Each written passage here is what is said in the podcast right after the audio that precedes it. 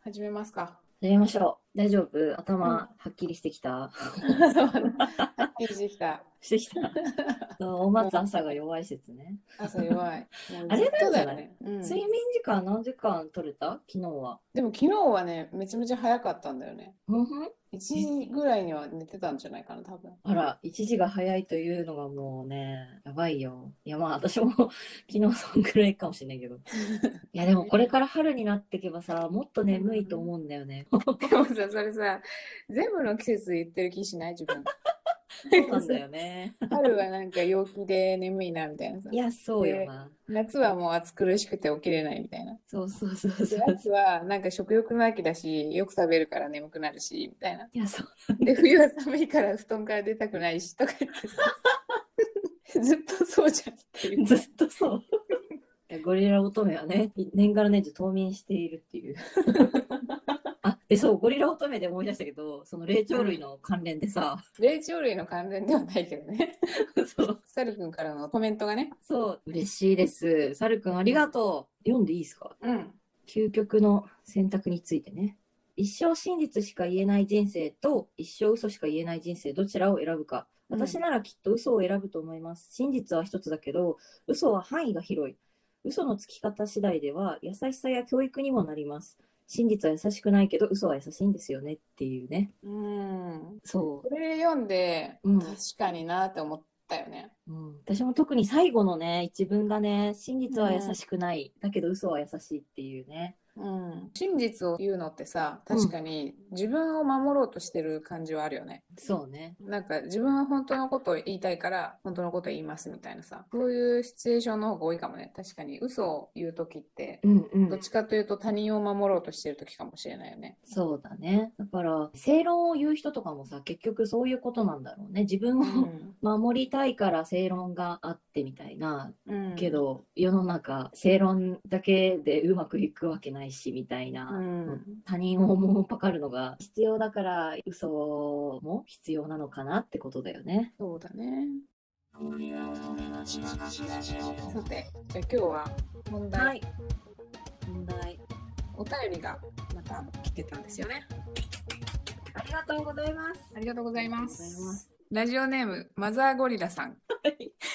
いくみさん、お松さん、お二人の息の合った話をいつも楽しく聞かせていただいています。私の悩み、聞いてください。はい。お悩み相談ですね。はい。 1歳半になる息子が言葉を話し始めたのですが、覚えた言葉が、かっこ、またを押さえながらうんち。かっこ、こちらもまたを押さえながらちんちん。はいはいはいはい。かっこ、リズムに乗りながらペイペイ。うんうん。 下ネタや時事ネタばかりで、一向にママやお父さんという気配がありません。なるほど。どうしたらら覚えてくれるのでしょうかっていうおやお悩み。お悩み相談ですね。で、またお二人は小さい頃、どんなお子さんだったかもお聞きしたいです。なるほど。よろしくお願いします。ということで。ああ、ありがとうございます。ありがとうございます言われた。マザーゴリラだよ、マザーゴリラマ。ザーゴリラ。 マザーゴリラさんだからね、もうなんかすごい霊長類だらけじゃないうちのポッドキャストそうなのよ。そうなのよ。なんだろう、ネットでさ、うん。一番最初に話す言葉のことを、これ、うん初語であってんのかな初めてそのう。ああ。言。語の語で、うんうん初語でトップ5みたいなの載ってたのよこれマイナビニュースの記事なんだけおどお。それを見るとうん。 1位なんだと思うえっと、ないかな。ああなるほどねないないえっっとねて言うじゃん。言うよねないないって言うから。一位ではも、いやね、ママ、ママか。あ近いんだけど1位はまんまマンマか。マンマか。なるほどね。まあ食事衣食住の食だからねそうだねう。んそうだよね。で2位はイクミが言った通りママなのよなるほど。で三位は三位はなんか「あ」とか「う」とか言葉になってないようなで4位がなんうんうとんアンパンマン、あ、 やっぱアンパンマンって強いね。アンパンマンとパパが同率なんだよね。すすごいよ。ね。父親と同じ地位を築くアンパンマンってすごくないでも私も小さい頃アンパンマンのぬいぐるみありましたよ。アンパンマン大きかったよ、存在が。な、なんでかはわからんけど。ねえ、なんかみんな好きじゃない小さい子っそてう。あのそうだ丸いねフォルムとかがやっぱすごいのかああ、でもそうなんじゃない丸くて、で、顔が食べ物だし、なうん。アムアムしてもいいかってなっちゃうんじゃない親しみやすいのかな。親しみやすいのうんね。アンパンマン、そうか。うん、から、でも、ペイペイは言うんだよね。マザーゴリラのジュニアゴリラは。逆になんでペイペイ知ってるかだよね。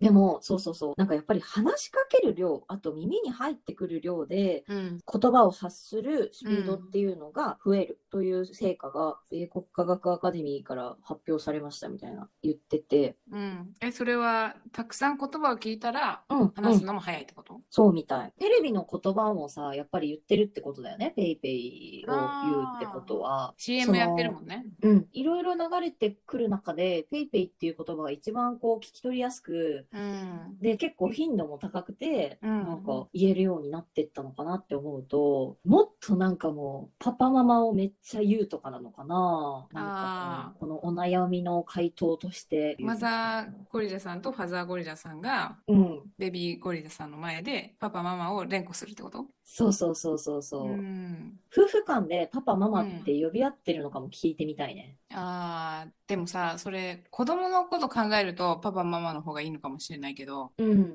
恋人気分でいられなくなるって言わないいや、そうそうう。そうそうそうそそうだよねう。。そうだね。もう完全に家族になっちゃって、緊張感が全くなくなるみたいなさ、そうなんだよね。ことを聞くからね、あんまりそれは呼ばない方がいいんじゃないかなって思っちゃうけど、個人的には。そうそう。それはそうだね。うん。だからもう、おとおかとか言ってるアニメをひたすら見させるとか。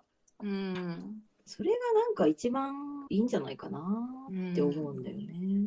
なんかさ、子供ってさ、こう自分が何か言葉を発した時に、周りの反応を見てるってよく言うじゃん。うんうんうんうん。でさ、これ思ったのは、なんかこのうんちとかさ、ちんちんとかさ、はいはいはい。いうことによって、周りが盛り上がってんじゃないかなと思って。なるほどね。そうそうそうそそう。れはあるよな。で、なんかこう、リズズムに乗りながらペイペイとかも可愛いから、。うんうんうんうん確かに確かに。あーもうまたそんなこと言ってやめなさいとかさ、うんうんうんうん。反応が返ってそくるう。すごいすごいとか、なんかそういう反応をしちゃってるもんだから、それ見たさで、なんかあえてママとかお父さんとか言わず、うんうんんんそういう。より反応してくれそうなことを言ってるんじゃないかなと思っちゃったんだよね。ああ、そうだね。だから、うんもっとその、音をおかにすごい近い、おかとか、うん、なんか、音って言い始め、おわっみたいな、すげえ反応めっちゃ良くすればいいってことだよ ね。パッ、あ、パッって聞こえたみたい な。そうそうそうそう。こう、うん子供も、あ、うん反応返ってきた、反応返ってきた。ちょそうっとそうそうもうちょっと言ってみるかな、みたいになるかもね。なるかもしれないよね。あああ、それは確かに、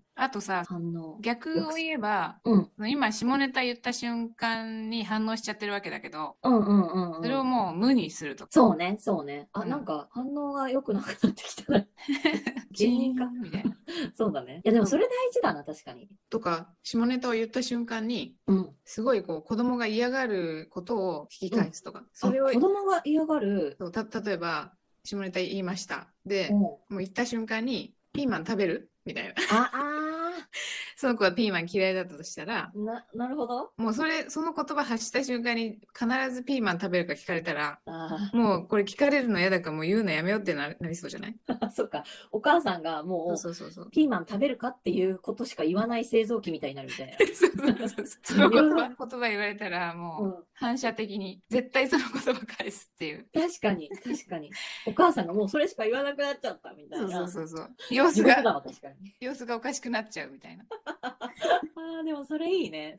まあちょっと1歳半から2歳の子にかけては刺激的かなとは思うんだけれども。まあねちょっとかわいそうな気はするよ ねせっかく喋ってんのに毎回ピーマン食べるか聞かれてさ怖いな。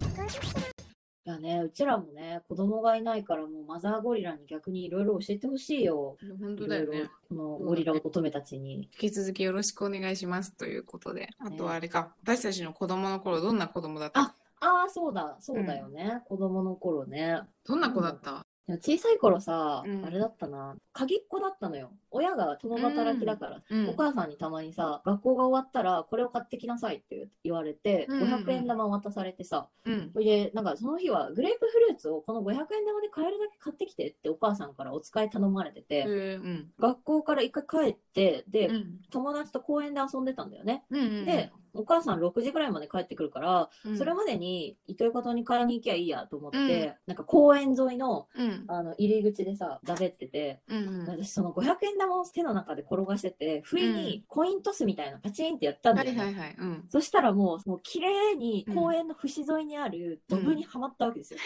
うん綺麗あに入っちゃって、あうんああ、500円玉がってなるじゃん。うんなるねそう、それで、めっちゃ水を流すっていう策を講じたんだけど、うんまあ、落ち葉とかがさ、入ってるからさ、なかなあかー500円玉が出てこなくって、うんでもさ、その蓋ってすごくコンクリートで重たいからそうさ、だよね子供だとなかなかね全然開けられないし、うんもうしょうがない。グレープフルーツがうもう、んうん500円以上したから買えなかったって言おうと思って、 一個が1個が。高すぎでしょ そんなわけねえだろっていう。でさ、もう泥んこになりながらさ、泣きながらマンションに帰るわけですよ。6時になっちゃうし、お金ないしで、もうちょっと半べそでさ、うん帰ったら、そのマンションの管理人さんがよくしてくれてて、うんうんおじいちゃんなんだけど、うんうんで、お前どうしたそんな泥んこでみたいな。うんいや、もうお母さんからお使いのお金でもらった500円玉をドブに落としちゃって取れないんだみたいな言ったら、うん うん管理人さんが500円玉、じゃあはいっつってくれて、優しいすみませ んみたいな。それで走って帰ったのそうグレープフルーツ管理人のおっちゃんありがとうとか言って、うん かわいいもうダッシュで買いに行って、グレープフルーツをお母さんじゃプっめでたく献上できるっていうね。すごいじゃあバレてないんだねいまだにあ、そうなのよ。バレてないのよね。しかも、その管理人のおっちゃんに500円も返せてないまま。いやー、ごめんなさい、管理人のおっちゃん。あり がとう。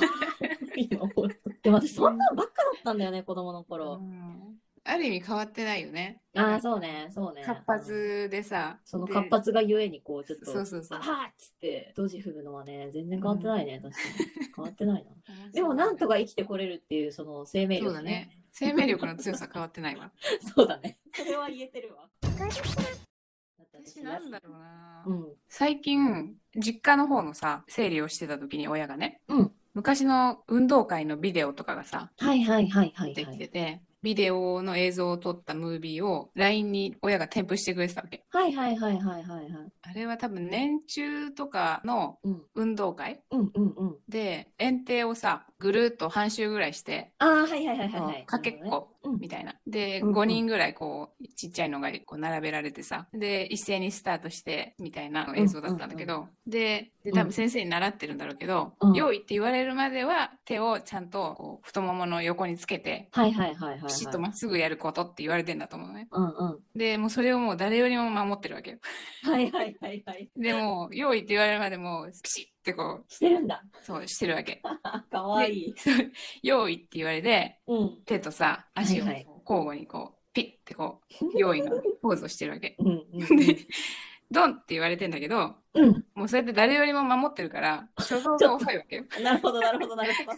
で3秒ぐらい遅れてスタートしてるわけね一人だけでうんうもん走り方とかもさ絶対これ先生に習ったんだろうなっていう走り方なんだけどそのうん内側を走った方が有利っていう頭があるみたいでうんうんうんうん。年中とかのくせに。うんはいいいじゃんいいじゃん。で、その周りの子がわーってこうはいはい。外側をさ無邪気に走ってるところを誰よりもインコースではいはいはいはいはいザー。ッつって走ってって最後2番でゴールするっていうああ、その3秒遅れてたとそしうてそうも。そうもうダントツで5位だったのに効率よく走って無難な2位でゴールするっていうのがなんかでももうそうだ変わねっ。てないなみたいな。 なんかその効率性だよね、多分お松 が言ってたのって。でしかもなんかこう周りを全然気にしてなくてその3秒遅れても全然焦った顔一つしてないわけよ。